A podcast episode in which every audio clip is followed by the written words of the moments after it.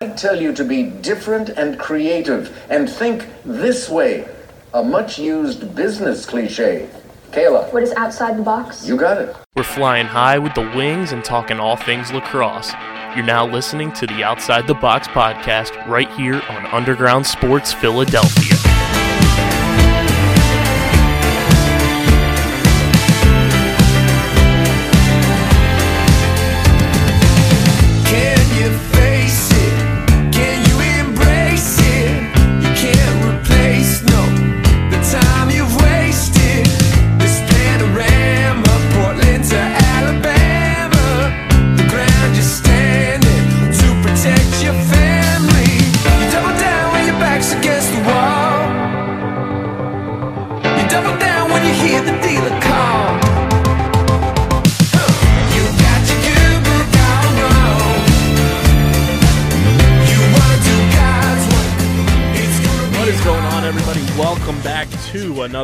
Episode of the Outside the Box podcast. It's episode number 194. Obviously, OTB, part of that Underground Sports Philadelphia podcast network. It's KB and DJ coming at you. Guys, it, it is November. November's here.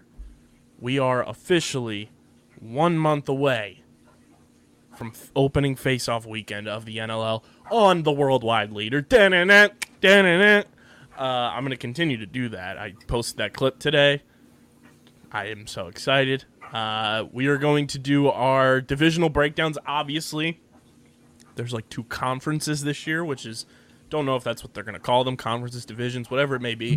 But we're going to split them up. So today's episode, we are going to break down the Old North Division from the 2019-2020 season, which is Halifax, Toronto, Buffalo, Rochester. Next week, we're going to break down the other portion of the new East Division, which is the original East Division from the 2019-2020 season. And then in two weeks from now, we're going to break down half of the West. And then that week before, we'll break down the other half of the West. And then, boom, season's here. Crazy to think that way. Um, but I'm very excited. So we're going to get into breaking down the Old North Division, see how they're going to stack up. We're going to give our predictions for where they might end up this year, if they're going to be playoff contenders, playoff teams, championship contenders. Uh, we're going to get into that, plus a couple other news and notes around the league in the NLL, since there isn't much PLL news going on whatsoever. Obviously, so. It's pretty much the, the dead period for the PLL, but it's NLL season for us here at OTB. Uh, but before we get started and breaking down the Old North Division, big thank you to our sponsors who allow us to do this craziness. Our friends at Tomahawk Shades, the best small batch eyewear in the game. Plus, DJ, they might be the best hoodie provider on the planet. I got my hoodie in from the fall apparel uh, collection, their capsule for fall merch. It might be the most comfortable hoodie I've ever put on my body. I'm not wearing it right now because I'm showing off one of my, my new shirts with my spooky, scary skeletons. Um, but that hoodie, I will probably be wearing it on our Thursday night props live stream tonight uh, for Thursday night football as we record this now on Thursday. It is so damn comfortable. It's so warm. It's so it fits like perfectly. It's like it's got enough of that bagginess of a hoodie that you want, but it still fits like really well. I absolutely adore this hoodie so much. Go to tomahawkshades.com. You can get your hoodies. You can get blue light glasses, sunglasses, everything in between. And when you go to checkout, use our promo code USP. Get 25% off your entire order at tomahawkshades.com. Our friends at Stateside Urban Craft Vodka. You guys, it's back in stock. That one time a year that it rolls around, the Black Label Bourbon is in stock at statesidevodka.com. Go check that out. It only rolls out once a year.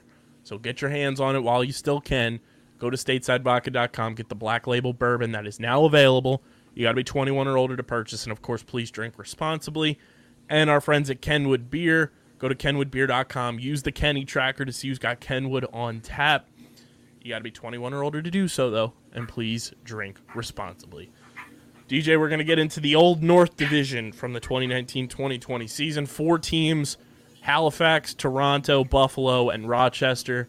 Uh, these four teams joining the East Division that is already loaded with Georgia, Philly, an up and coming New York team with the Riptide, and of course the Albany Firewolves, now formerly the New England Black Wolves. the East Division is going to be absolutely stupid. Uh, not sure how I feel about them splitting up like this. I was still kind of hoping that it was going to be four, four, and six uh, out west with the six teams out west, but having eight and six is going to be one hell of a season in the East Division. It's going to be a bloodbath, one thousand percent, especially with the, how the playoffs shake out and how uh, qualifying for the playoffs goes. But let's start. We'll start from the bottom up from uh, the old North Division.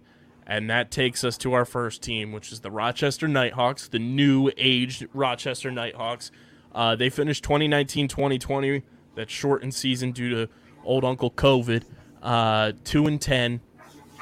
It was a tough year for the Rochester Nighthawks, but they did bring in a bunch of key additions, uh, including their man that's going to be man in the cage for them, Evan Kirk, their new goalie coming over from Saskatchewan. They brought in Dan Coates. They brought in Jeff Wittig, Thomas Hogarth, and Matt Gilray are all now parts of this new uh, look Rochester Nighthawks team. They did lose Jay Thorimbert, Daryl Robertson, the homie Craig Wendy, and Phil Caputo. But I think getting Evan Kirk, Dan Coates, and Thomas Hogarth onto this team is really going to reset the culture of that first year of this new age Rochester Nighthawks that came in in 2019 and 2020, where they found it difficult to win. Things were very frustrating for them. I was at that iconic, uh, you know, insane penalty minute filled game against the Wings in Philadelphia. Um, I think it's really going to reset the culture and reset the vibe with this Rochester team with all these additions. And I do think Rochester will be a much better team than 2 and 10 uh, going into 2021 2022. It's just a matter of can all of these new pieces come in, blend with the guys that are already there, and really build chemistry throughout the season? I don't think it's going to be an instant thing where it's going to be Rochester rattling off, you know, no pun intended there with the old MLL Rochester Rattlers, um, where they go in and, and just get, you know, five, six wins in a row. But I think if you see progress and they're they're playing teams close and not getting blown out like they were notorious for in a few games uh, before the pandemic ended the 1920 season, I think that's a very good sign for Rochester moving forward and showing that they're going in the right direction.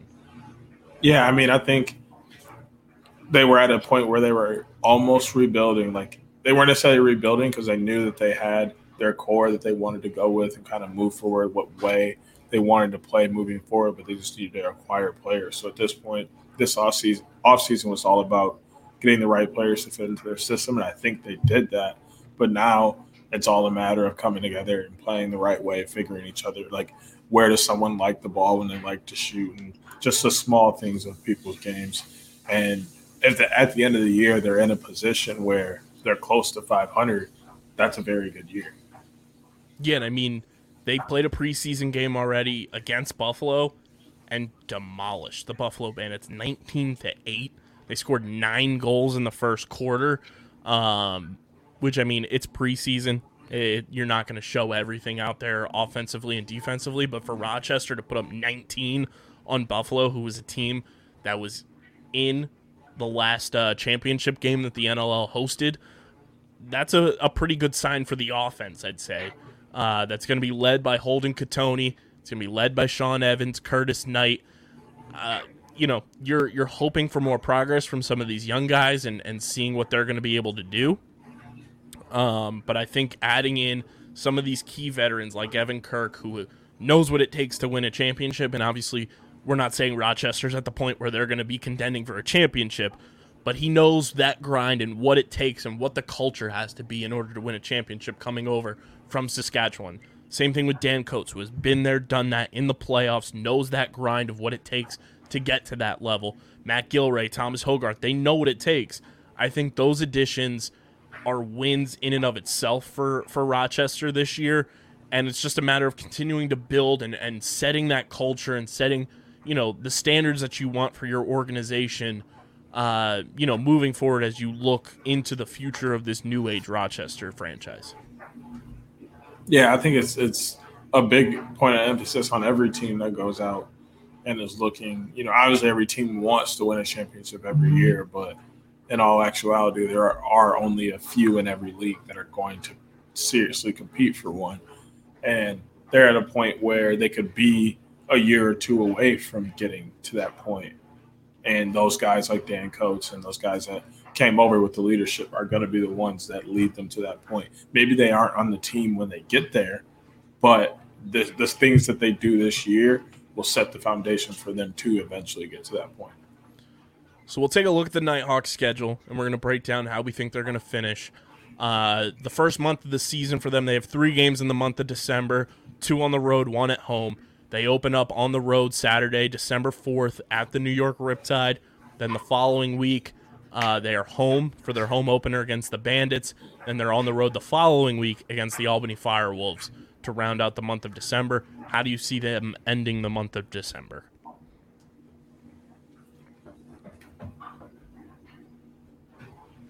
Um, you know, they could possibly come out two and one. Um, Riptide has some pieces, but they've they've been struggling the past year or so, um, and figuring out their identity and what they're going to play like. Albany is in the midst of changing over, and you know they were New England last year, got some players uh, back, lost some players, and it's always different playing in a new city after you're moving. So I mean, the only team I could see them actually losing to, for sure, in my opinion, right now is Buffalo. So a possible two and one at the end of December. I have them at one and two. Um, I think the Riptide end up winning that home opener. They they have a ton of new added pieces to go along with Tyson Gibson on offense, Callum Crawford, Jeff Teat. They they've added a ton to that Riptide team. Um, I think it'll be a very entertaining game. I just don't know if the Nighthawks have enough across the board to keep up with powerhouses like Callum Crawford and, and Jeff Teat and Tyson Gibson, who theoretically is like the third option on that team now, which is crazy to think about.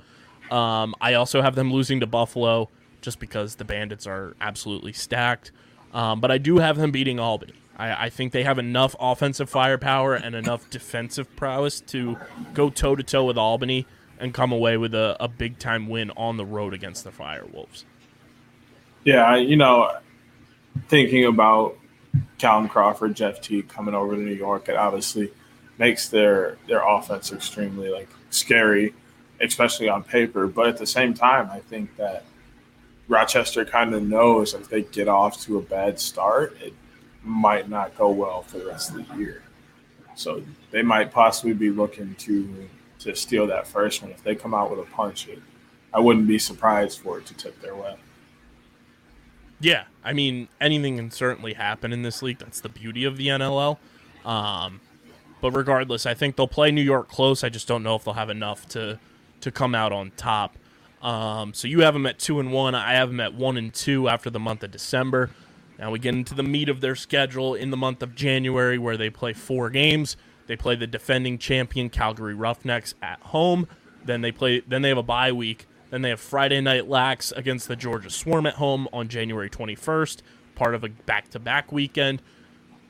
After that Georgia game, they go on the road Saturday night to play the Philadelphia Wings in Philly. And then the following weekend on Saturday, they're on the road against the Toronto Rock. So Calgary, Georgia, Philadelphia, Toronto, all in the month of January for Rochester.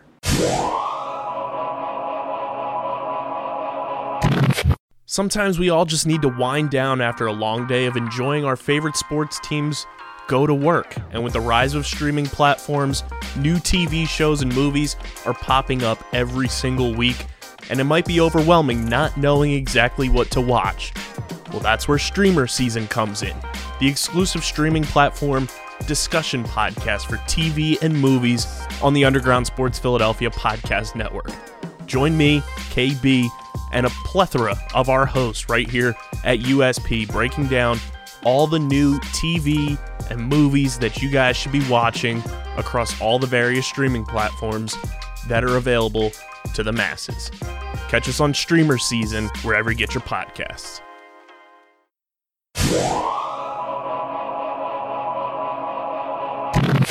See, this is why I gave them the benefit of the doubt for December and gave them a two and one because I think zero and four in Yeah. in January. Like I don't think, and, and I only say that because of the back to back. That's going to be a very tough back to back. especially since it's a home and road back to back. Yeah, having to play Georgia Swarm, a team stacked with the Thompsons, in your home, and then the very and like pretty much as soon as that game is over, you're hopping on the road to go down to Philadelphia to play them the next day, and they're stacked with Blaze and Rambo and Kevin Crowley, Kevin McIntosh, Brett Hickey, like Trevor Baptiste, uh, Isaiah Davis Allen. I mean, the list could go on and on. Brian Costabile.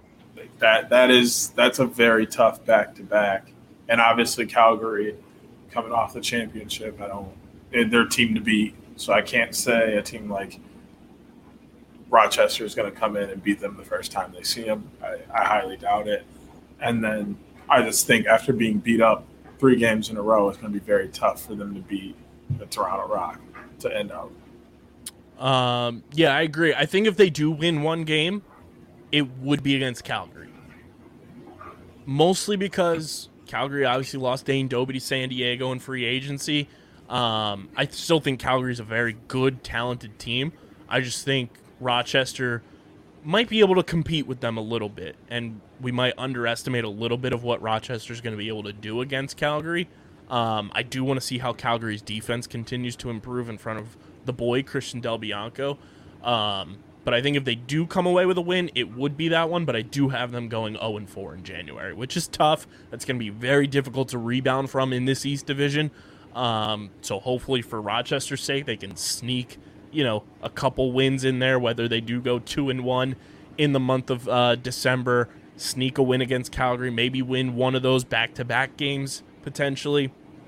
But not being able to rebound uh, from 0 and 4 would be a tough, tough task for them. Um, but I do have them going 0 and 4 heading into the month of February, which doesn't get started for them until the middle of the month, where they only have two games in February. DJ, they are at home on February 12th against the Albany Firewolves, and then they have a week off after that, and then they are home against the Buffalo Bandits on Saturday, February 26th. Two You games in the month of February. You missed one. Oh, I did. They They're play, play. They're to February play Buffalo. 5th Yeah, on the road against Buffalo. So three games in the month of February: Buffalo, Albany, and Buffalo. Um, I think honestly, I'm gonna go another two and one here. I think they beat Buffalo the first time on the road. Um, after seeing them the first time at home, and they're gonna feel a little bitter about losing the first time at home. I think they'll go into Buffalo and win. Uh, beat Albany again somehow. Don't ask me how I think they're gonna win again, but I'm gonna have Albany. I'll put Buffalo and Albany as wins, and then they'll lose to Buffalo to close out the month. I have them going one and two. I, I just think Buffalo's too good across the board, offensively, defensively, in transition, and obviously Matt Vincent in goal. But I mean, they could theoretically win one of those games. If they do, I think it's the home Buffalo game. Um, but I do have them going one and two, and uh, sweeping the season series against the Albany Firewolves, which would be pretty good for Rochester. Um, so I have them one and two there. You have them two and one. Heading into the month of March, where another tough stretch for Rochester. Uh, they play the Georgia Swarm Friday Night Lax on the road in Georgia. Then the following week, they play the Riptide on Saturday, a 5 p.m. start at home in Rochester. Then they're on the road at Saskatchewan, and then they're at home against the Philadelphia Wings.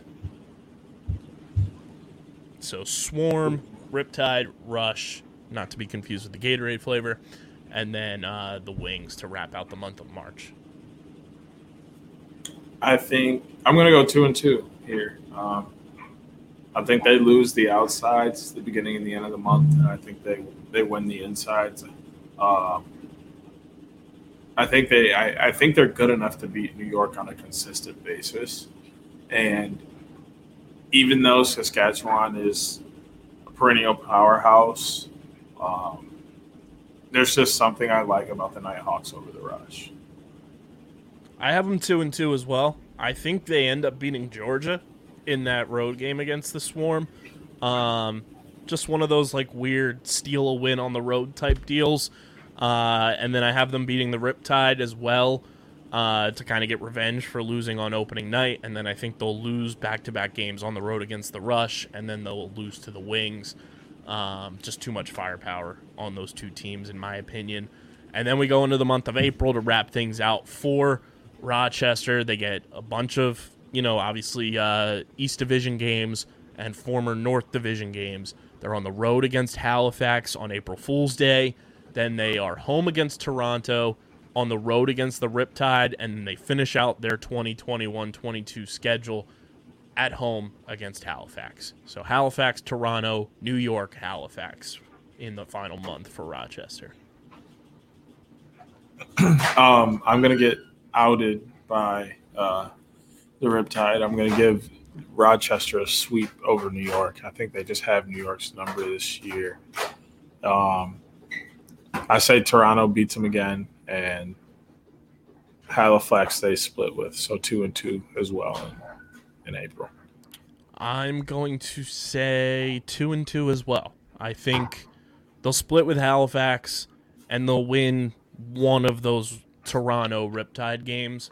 Um, so I'm going to go two and two there. Kind of, you know, end of the season, feel good about, you know, going into the off season because the way things shake out for both of us doesn't look like Rochester will be a playoff team. Obviously, things could go crazy, but uh, with the records per month that we have, DJ, you have Rochester racking up, let's see, two, four, six, eight wins on the season, and five, six, and four. So they go eight and ten uh, in your prediction, which, I mean, theoretically, could potentially be a playoff team, you know, as that final wild card spot. Um, but I don't know if eight and ten will be good enough in the East Division alone to get you into the playoffs. And then with my predictions, I have Rochester. Um, let's see, two, four. I have them with six wins, um, which would put them at four or two more losses, so six and twelve. Um, which by my standards is certainly not good enough to get in the playoffs. But I mean, six and twelve after a two and ten season that's improvement, and that's what you want to see from Rochester. Um, obviously, things can go differently. If things are looking well, they could make moves at the trade deadline, improve this roster. I love Rochester. Their social media team's great. They're going to absolutely clown me for this, and I can't wait. Um, but I'm I'm very excited to watch them in year two and see how they progress, see how these new veterans come in and mesh with this team. And I think they're going to be a very fun team to watch as compared to 2019 2020. Yeah, I mean, I'm I'm excited, obviously, just to get in and see what's going on with the league, and I just like I I really like their squad on paper, and I really like some of the matchups and where they have them in the season compared to where they're playing teams. So I'm I'm giving them a little bit of a benefit of a doubt here, and, and giving them an opportunity to slide in and, and win some games. for sure. And uh, we're gonna get into the next team, which is the defending East Division uh, champions, if you will, the Buffalo Bandits, the chaotic Buffalo Bandits, uh, who finished 2019-2020 with a record of seven and four. They were in the playoff mix. They were scrapping there before the season came to a halt. Um, we'll get into their schedule, but some of their key additions and subtractions this offseason, DJ, are quite notable. Some key additions they brought in the boy, Connor Fields. He's back with his Chaos teammates, playing on the East Coast, coming over from San Diego. Uh, he's reunited with Kyle Buchanan, uh, who is another key addition from the COVID shortened offseason. Uh, and then they have a bunch of draft picks that are going to be key contributors to this team. Three of them from the 2020 draft Sam LaRue, Brad McCulley, and Jordan Storos, all 2020 draft picks who we have not seen yet. And then obviously the boy, Tehoka Nanticoke, signing uh, just last week. Uh, he's going to be a big piece of this offense as well. Some key subtractions Corey Small, obviously, now with the Philadelphia Wings, Dan Lintner, uh, Matt Gilray, and Mitch de Snoo, who Mitch de Snoo was traded to Toronto, so they will still see their former teammate uh, throughout the season. But this Buffalo team, they played in the last NLL championship game that we had back in 2019. Obviously, they lost to the Calgary Roughnecks. They have one of the best home field advantages in the entire league. And they arguably got even better this offseason by adding those guys we mentioned Connor Fields, Kyle Buchanan, Tehoka, Jordan Storos, Brad McCully, Sam LaRue. Like this team is loaded, and that's not even mentioning the core of this roster being Josh Byrne, Dane Smith, Ian MacKay, Chris Cloutier, Matt Vinc, arguably one of the best goalies of all time, if not the best of all time. This roster is stacked top to bottom. Buffalo is going to be on that revenge tour, coming out with a vengeance and ready to play. I'd be scared to be playing Buffalo at any point in the season. I'm very excited to watch them play box lacrosse this season because they they're an all-star team. I mean, you, think they're like an all-world team or something when you go in and look. Just, it, it's unreal the amount of talent they have on that team, but at the same time, talent can get in the way sometimes. You know, and like you said, I think they will be a little a little vengeance in in their blood from last year, but at the same time, I think the the fun and the skill may get to their head a little bit, and they'll they'll lose a game or two here and there. You know, for example, like me giving um, giving them a game to uh, to Rochester or Mhm. over the Bandits. You know, like that. That's one where they're like, okay, we've seen them before, we beat them, we kind of know what they're going to do, and then they come out with a slightly different game plan. Boom, they're not ready for it. They outwork them a little bit. That's a game that they drop. So that's kind of something I'm interested to see is how many times Buffalo will do that kind of thing this year. And it's, you know, is it one of those situations where it is too many mouths to feed? Like, who gets the opportunity to play in certain situations? Who's going to suit up? Who's going to be available? It's going to be a very calculated type of situation for Buffalo, but they are one of the best coach teams, one of the best managed teams in all of the NLL. So I, I have no doubt that they'll figure it out. It's just a matter of, okay, whose night is it going to be to let that person or that tandem kind of take control of the game and, you know, just go out there on your revenge tour and not let egos get in the way. Not that this team has egos, but, you know, you, you want to be able to spread the ball around, move it at a consistent pace, and, and be able to compete in this division that is absolutely loaded. Um, the Buffalo Bandits schedule is pretty tough in the early going. I think they have a much easier schedule down the stretch, but the month of December, DJ, they only have two games in December. So they get the early going, uh, and we have a championship rematch. They get Calgary right off the bat in Buffalo, in Bandit Land, uh, on Saturday, December 4th, and then they go on the road Saturday, uh, December 11th at Rochester, which you had as a Buffalo loss. So do you have Buffalo going one and one, or do you have Buffalo starting the season zero and two in a surprise uh, start to the year for the Bandits? Uh, one and one, one and one. Um, I think what it will what it will be is them riding the high off of Calgary, beating Calgary after last year, and all the feelings that come with that. A lot of them still riding the high off of the PLL championship that they just won. They might walk into that game. Oh, they were two and ten last year. Sure, they added these guys, but how good can they really be? End up dropping one to Rochester there. I'm going to no. Oh. It's one of those things, like you said, riding the high of the PLL championship. The boys are back together in Bandit Land. They've brought in some massively key additions. You only have two games in December to show off, only one game in Banditland, So I think they're going to pop out and beat Calgary. And then they'll go up to Rochester and handle business before heading into the new year. I have them starting 2 and 0. Uh, then we get into the month of January where they have four games. Uh, they kick off the new year in Banditland against Toronto and Georgia, and then on the road against Halifax and the Riptide. How do you have the month of January playing out for the Bandits?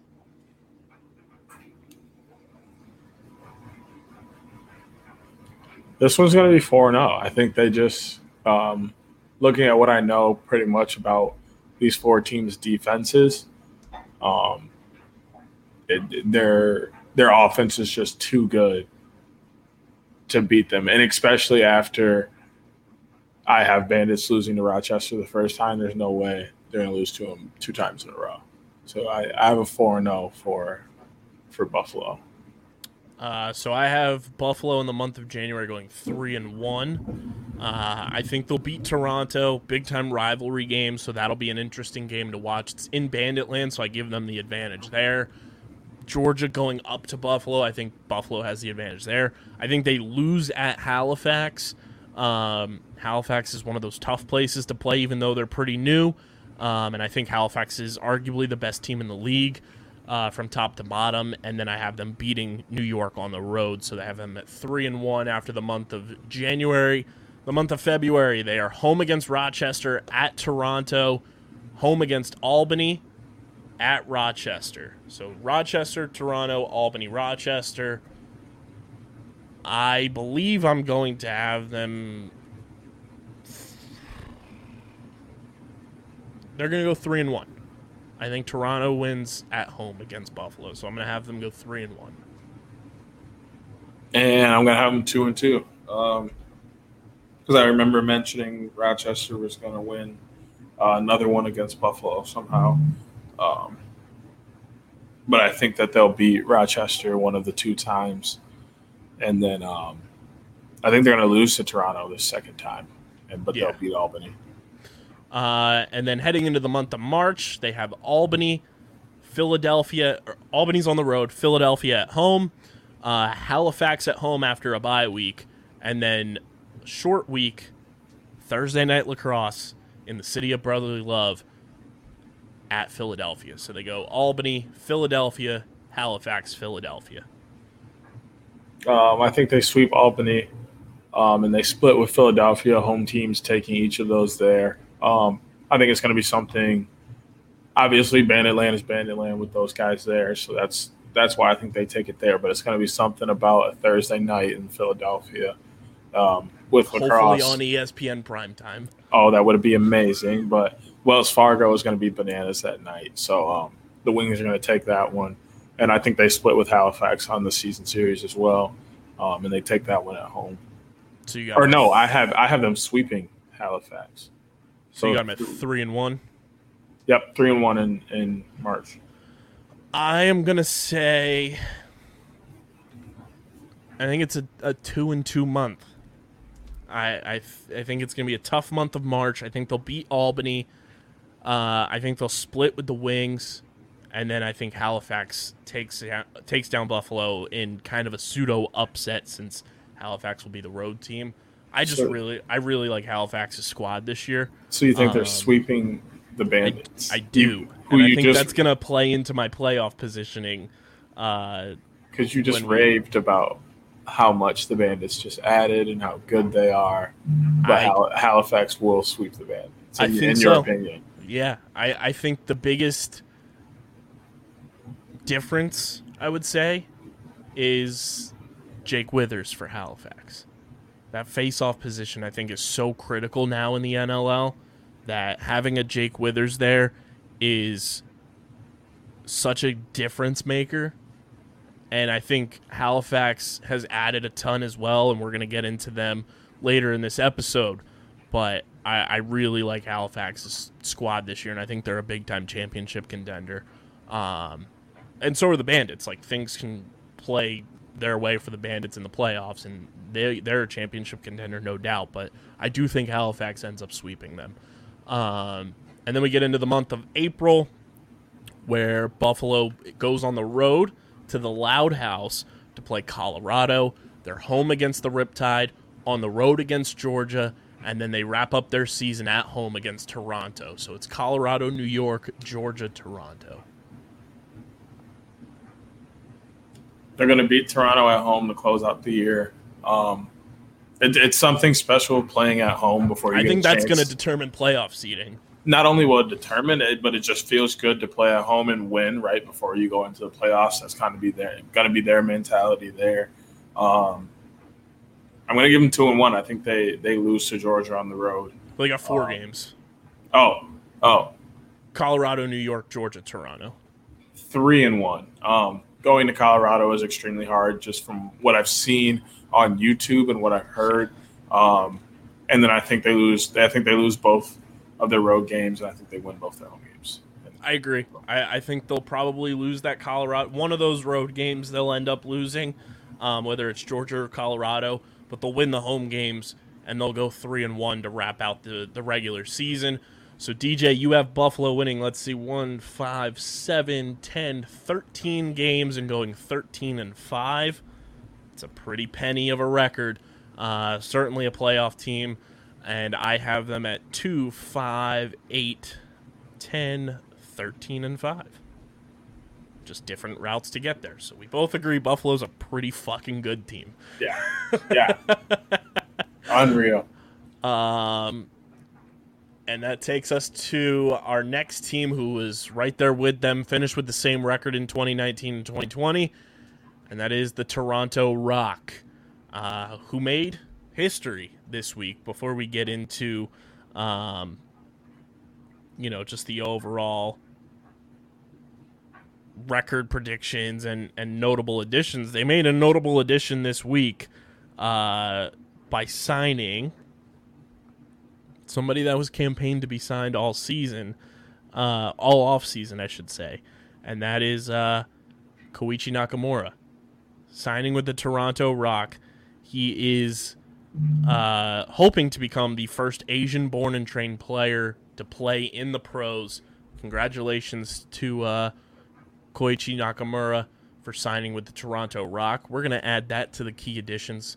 His game is awesome. I'm very excited for him. I hope he gets an opportunity with Toronto and a very good Toronto Rock team. Some of their key additions heading into this season they traded for Mitch de Snoo from Buffalo, so he's coming into Toronto, joining the other side of that rivalry. Jason Noble, now a member of the Toronto Rock, and hopefully when he's healthy enough, 2020 draft pick, face-off specialist, TD Ierlan, joining the Toronto Rock as well. Some key subtractions, Scott Dominy, Damon Edwards, Taylor Stewart, and David Brock all left Toronto this offseason. Toronto, like we said, finished 7 and 4 in 2019-2020 they're still a loaded team. They have some big time players on this roster, led by Tom Schreiber, Captain America, ironically playing in Canada.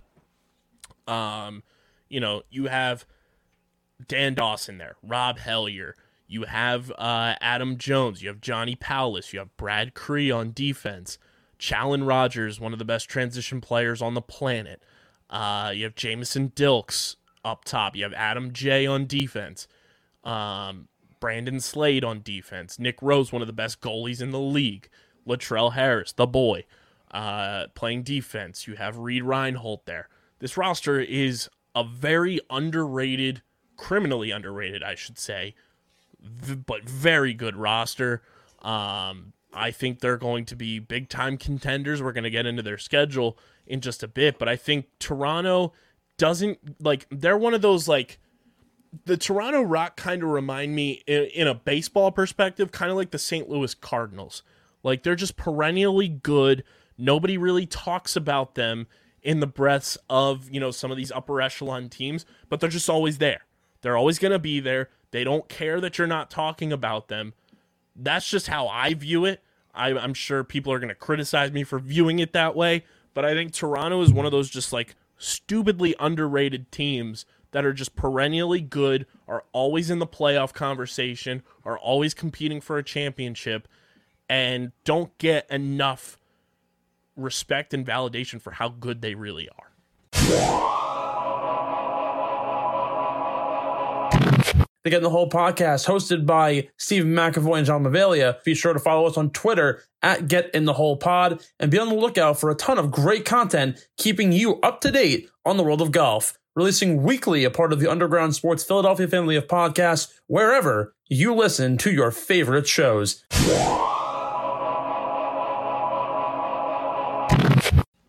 Um, I mean, you got to win. You know, look at the NBA. No one talks about the Pacers because they've never won anything. They're right there every year. They're a you know a, a three through seven seed every year in the East, and knocking on the door Eastern Conference Finals every year, but because they don't win a championship, they don't get to the Eastern Conference Finals, they don't get to the finals. No one talks about it. Toronto is the same way. They're full of very good players that make I mean highlight after highlight, you see it all over social media, you see it in the way they play, but when it's time to step up in the playoffs, I don't I don't know where they go. They they just can't finish in the playoffs. They can't win a game and get to, you know, the finals, the semifinals where they need to be to be talked about. So, you know, everybody knows they're there, but they just don't want to talk about them because they're not doing enough to be talked about. Yeah, and I mean, looking at the history of the NLL, I'm pulling it up here. The last time Toronto was in the uh the championship game was I'm gonna try to pull it up here. Here we go. Um, ba, ba, ba, ba. last time they were there was 2015. So it's been six years since they've been in the championship game, and I believe they lost to the Rush. That was the start of the Rush's little mini dynasty run. Um, and before 2015, the last time they were there was 2010. So it seems to be like an every five year type deal. They, uh, you know, they, they obviously won championships back in the day. They won back to back in 99, 2000, made it back in 2001, but lost to the Wings. And then they won in 2002, 2003, and 2005. And then they won in 2011, got there in 2015, um, you know, got there in 2010. Like they're always there, but it's been a while since they've been on kind of that like upper echelon run of being there and just dominating. They're one of the most successful franchises in in National Lacrosse League history, but it was back in the day. It was, you know, not during this like heyday of lacrosse. So, you know, it's been since 2015 since they've been in a championship game. They've obviously been in the playoffs a ton, but let's see them get back to a championship game and see what they can do uh, against some of these teams. We're going to get into their schedule and predict the Toronto Rock uh, 2021 2022 record. For the month of December, DJ, their schedule looks like this. They are home against Albany to kick things off. Uh, then they have Friday night lacrosse on the road against Halifax. And then they are home against the Philadelphia Wings. Uh, and that is their month of December. So they, they have three games in the month of December against Albany on the uh, at home. They're on the road against Halifax and then home against the Wings. Um, one and two, one and two to start the year. Um, I think Halifax and the Wings beat them, even though the Wings are coming to town. Um, I think the Wings have just enough uh, to make to make it out of Toronto with with with a very close win. It's going to be within three goals. That that game's going to be a fun game to watch for sure. Um, but yeah, one and two for Toronto coming out of December. Yeah, I have them at one and two as well. I think they'll beat Albany um, and spoil Andrew Kew's homecoming. Uh, and then they'll go to on the road to Halifax. They'll end up losing that game. And then, uh, I, like you said, I think the Philadelphia game, it's a coin toss type of game, but I think the Wings will have a little bit of a little bit more firepower um, and come away with like a one goal win. Those two teams always play each other close, and somehow Toronto always comes out on top. But I think the Wings find a way to win that game uh, and Toronto will start one and two. The month of January, uh, they kick things off in Bandit Land against the the Buffalo Bandits. Then they are at home against Halifax, home against Rochester, and that is their month of January. So on the road against Buffalo, and then two home games against Halifax and Rochester. Yeah, I have them.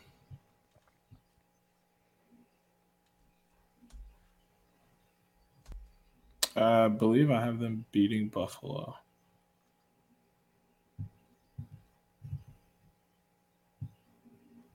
I don't think they have enough to beat Halifax at all. Um, So one they- and two. Yeah, but they will they will beat uh, Rochester. I'm gonna have them at two and one because I believe I said Buffalo um, would win that game, if I'm not mistaken. So I think, and I think that game, I think that that Toronto being at home, I think they'll pull a quote unquote home underdog upset against Halifax, um, just because I like the transition game that Toronto brings to the table. I like having Challen Rogers there. Um, you know, hopefully TD's healthy and he's going toe to toe with Jake Withers in that game. But nonetheless, I, I like Toronto's transition game, and I think they steal one from Halifax there, and then they'll beat Rochester uh, to wrap out the month of January. So I have them going two and one. You have them at one and two heading into February, where they kick things off in Philadelphia against the Wings. Then they're home against Buffalo. Then they are on the road against Albany, and then on the road against the Riptide. So they're Philadelphia, Buffalo, Albany, New York. Um, this is going to be the turning point of the season for the Rock. I think this is where they come together and they figure out like, okay, if we're going to do this, this is when we have to kind of kick it into gear and, and play exactly how we need to play. Uh, I think they go three and one. I think they started off big on the road, um, beating Philadelphia, but I do think they dropped the one at home against Toronto or against Buffalo. Um, I believe that was the one I had them losing. Mm-hmm. Um, yeah, and then and then they'll be Albany and New York on the road as well. Yeah, I am going three and one as well, um, because I believe I said they would steal that one against Buffalo, and I think the Wings end up winning at home. That that Wings home field advantage is something special. Um, and then I think they'll beat Albany and New York in a back to back road situation uh, in back to back weeks, and then they go into the month of March at home uh, against the let's see month of March. They're home against the Riptide, on the road at Vancouver. Then they're home, or no, I'm sorry. Then they're on the road against Georgia, and then home against Georgia. So it'll go Riptide, Vancouver, Georgia, Georgia. Or I'm sorry, no. Pause. That Georgia game is in April. Um, so it is New York, Vancouver, Georgia. Um, two and one. Um, New York coming to town is going to be, even though it's back to back. I don't think New York has enough to beat Toronto. Uh, they have a nice squad, but I think they're going to drop both back to back to Toronto. Um, and I don't think Vancouver quite has enough either. Even though I'm very excited to see what Vancouver has to offer this year with with some of the pieces they've acquired, but um, I think Georgia's the only team that's going to beat Toronto in the month of March. I have them going 3 0. I think they sweep the month of March. I think that is going to be the point where, like, Toronto's looking at things. Maybe they swing a trade in the month of March uh, to help improve this team one way or another. I think they end up uh, sweeping the month of March and having a very successful, you know, heading into the spring and getting ready for the playoffs, where their month of April is a tough one. Um, so I have them going 3 and 0. Their month of April, they have a back to back to start the month. Friday, April 1st, they are on the road against Georgia, I believe. Uh, yeah, they are on the road against Georgia. Then they are at home against San Diego that Saturday, April 2nd. And then they are away against Rochester, home against Halifax, and then they wrap up at Bandit Land against Buffalo. So it'll go Georgia, San Diego, Rochester, Halifax, Toronto. Uh, three and two. Um, I think that they'll beat Georgia um, this time around on the road um, to get them back for having them come to Toronto and win. Um, and they'll beat Rochester again. I think Toronto has enough uh, to beat Rochester. And I think going into the Halifax game after losing the San Diego game, they'll know that they'll need to win um, just for, for playoff purposes. Um, so they'll beat Halifax, but then, like I said, they'll drop the last one to Buffalo because Buffalo will be at home going into the playoffs. So I think they'll lose to Georgia. Um, I think they'll beat San Diego. I think they'll beat Rochester. Um, I think Halifax will beat them. So I have them going two and three in the month of April. So a little tough slip there uh, in the month of April from me. But DJ, you have Toronto finishing the 2021 2022 campaign with one, two, five, seven, ten wins, and that means eight losses. I have them finishing with one, three, six, nine, eleven wins, and that means seven losses. So that's potential playoff team, potential lower end playoff team. Um, me personally, I think we are going to miss the mark the most with Toronto. I think they'll probably end up winning more games than we predicted. Um, and that's where we'll, you know, add our good friend Old Takes Exposed and say, hey, we screwed this one up. But Toronto finishing with like, I think anywhere in that 10 to 12 win range makes a lot of sense for Toronto. Yeah, I mean that, that's right where I had them at ten. Um, I think that they, they have a really good team, but some of just the way their schedule was constructed was very tough for them. For sure. Um, plus, it's a tough division, tough matchups, and that gets us into the final team in the Old North Division who finished in first place if the season had ended properly. Uh, with a record of eight and four in their first season in Halifax, the Halifax Thunderbirds, with a ton of key additions over the last two off seasons, bringing in the boy Tyson Bell. Stephen LeBlanc came over from uh, the then New England Black Wolves, now the Albany Fire Wolves. David Brock, now a member of Halifax. Uh, they were able to retain Cody Jamieson as well. And then uh, some key draft picks from 2020 Ethan Riggs and the boy, friend of the program, Ryan Terefenko, also a member of this Halifax Thunderbirds team. Key subtraction, not many, but it's a big one. It's Ryan Benesch, got picked by Panther City in the expansion draft. Halifax coming into this one, I think, is arguably one of the best teams uh, in the entire National Lacrosse League. I thought they were championship contenders last year, or, you know, the, the last season in 2019 2020. I thought they had a real shot to go and win the whole damn thing. Uh, they're loaded top to bottom. Cody Jamieson, Kyle Jackson, adding Tyson Bell, Stephen LeBlanc, like the the amount of scoring options that this team has, and uh, I'm gonna pull up their roster as well, just to to get a full look at at who is actually on this team for the people at home, uh, and they arguably have one of the best uh, social media teams, if not the best in the entire league. Um, doing just fantastic things and some notable names on this team. Um, you have Clarke Petterson coming in, Stephen Keogh, Austin Shanks, the boy Kyle Jackson. Hopefully his chin is okay. Um, get well soon, KJ.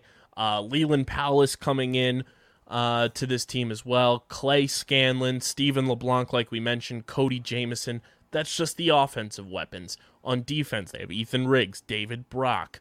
Uh, they have Graeme Hossack, the, the cyborg, Brad Gillies, Chet Koneczny, uh, Jake Withers in that transition spot, Nankun Thompson, uh, Luke Van Sheppen, James Barclay, Scott Campbell, Colton Armstrong, the boyfriend of the show, Luke Magnan, Trevor Smith, and now Tyson Bell.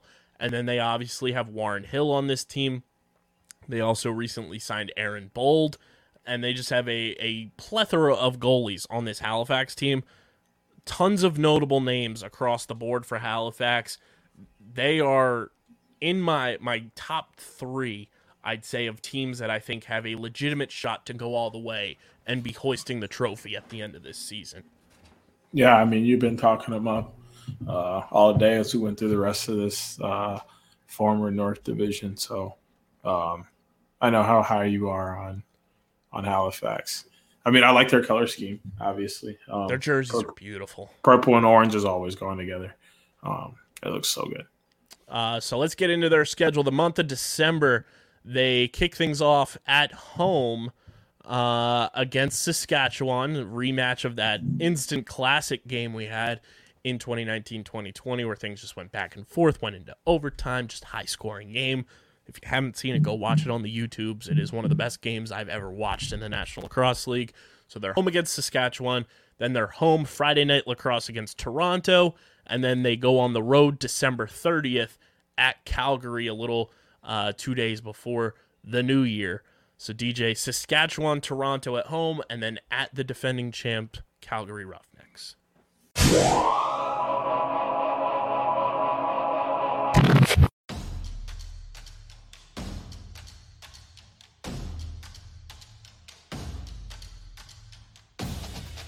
Top bins, top tier commentary. Top drawer, upper 90. you already down. know.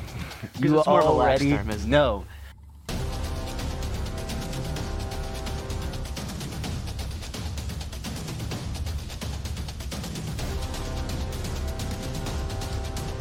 Think that's how it always went goes. like with previews, like- minutes, and we were at like Chelsea. I was like, what are we doing?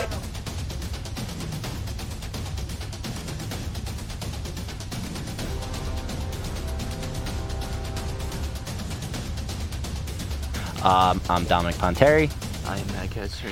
and we are here to talk about Champions League soccer today.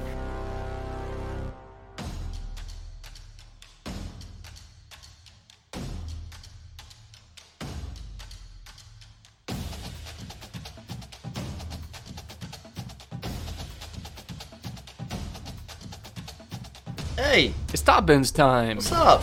We're back.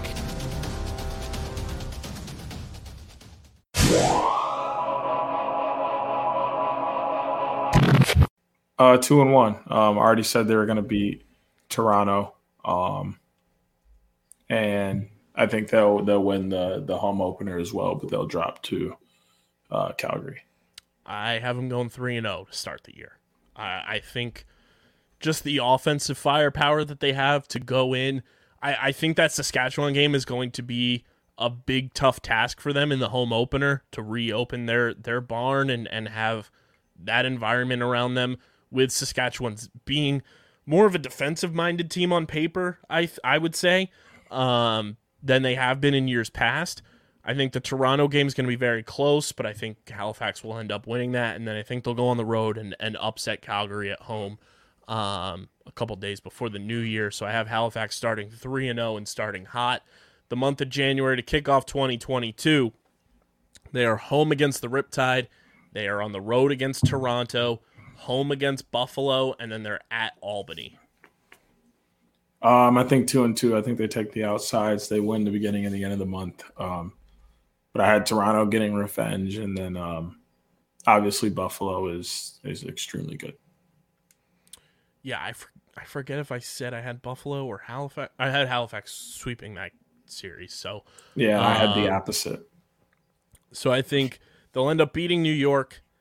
I think they'll. I said Toronto would win that game. Um, I think they'll beat Buffalo, and then, man, I don't know why I feel like that Albany game is going to be a sneaky win for Albany. I'm to say three and one. Um, but I could see a two and two month. I'll say that. I'm to say three and one in the month of January as we head to February, where uh, three games. February 12th is the first one. They are home against the Philadelphia Wings. Then they're home against the Georgia Swarm, and then they're at the Philadelphia Wings. Um,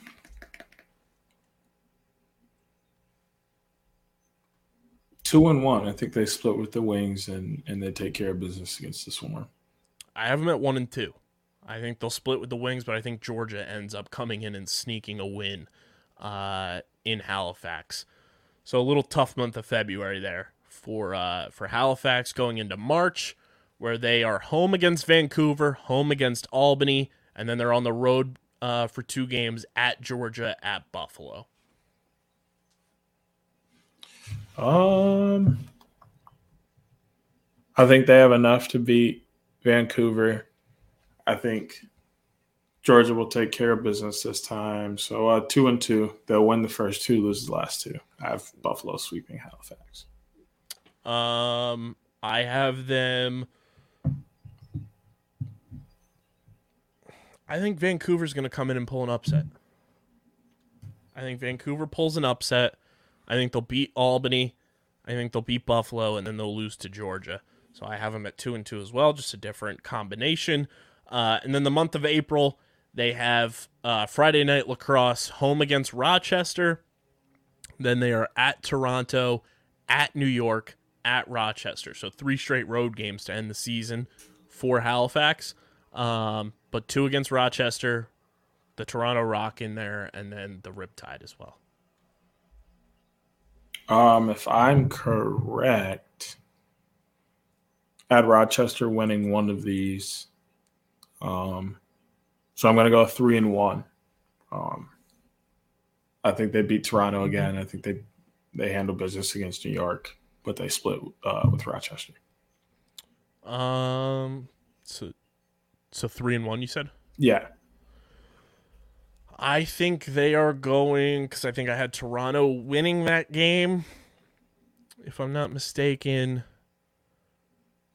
Um, man, I think they go. I f- I'm gonna say they go two and two. Because I think I said Rochester would lose both of those games, but I think New York comes in uh, at home and, and wins that one. So I have them going two and two. So a hot start to the season, then kind of you know in the middle there. Actually, you know what? I'm gonna switch. They're gonna go three and one. They're gonna go three and one. They'll lose the game to Toronto, and then they'll win the rest. Um, so that puts DJ's overall record for Halifax at two, four, six, eight, eleven wins, seven losses, and that puts me at three, six, seven, nine. That puts me at twelve wins and six losses. So our standings for the old North Division would be Buffalo, Halifax, Toronto, Rochester for me.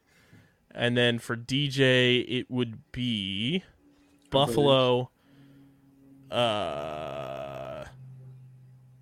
Halifax, Toronto, Rochester. So same standings, just a little bit of different records here and there. But I mean, I don't know. I don't know. I think Halifax could still end up winning the old North Division, but I also think Buffalo is very, very good. I think those two teams are easily in my top three of, of contenders out of the East. Um, it wouldn't shock me if Halifax wins more games. It wouldn't shock me, you know, if Toronto wins more games. Um, but I think the the biggest determining factor for me would be if they can uh, go into that month of March with two games against the Wings and Georgia and, and handle business against those two teams, who I think are also very good teams and could be contending for a championship. But 12 and 6 is my record for Halifax, and I think that's right around where they'll be. I think they'll be in that 12 to 14 win range. That's how good Halifax is.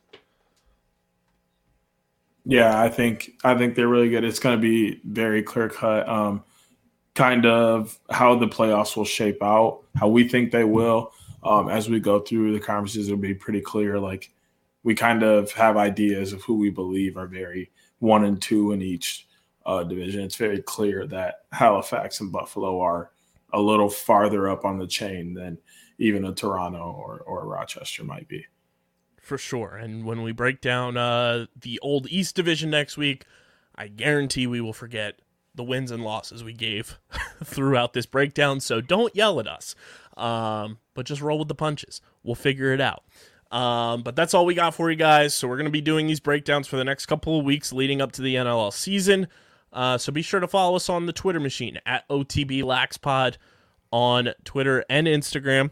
You can follow DJ at SCS underscore next great. You can follow me at KBIZZL311.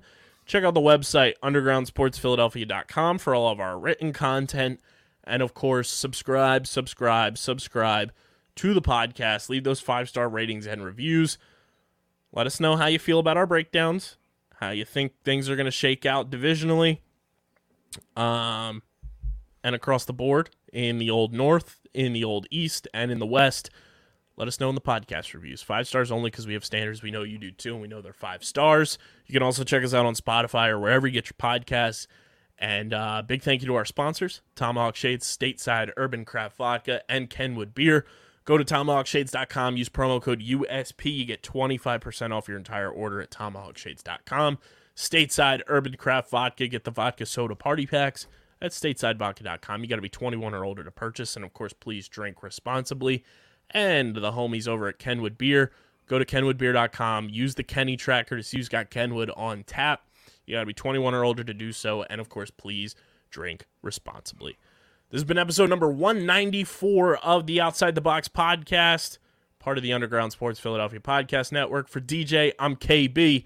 Till next week, we are signing off.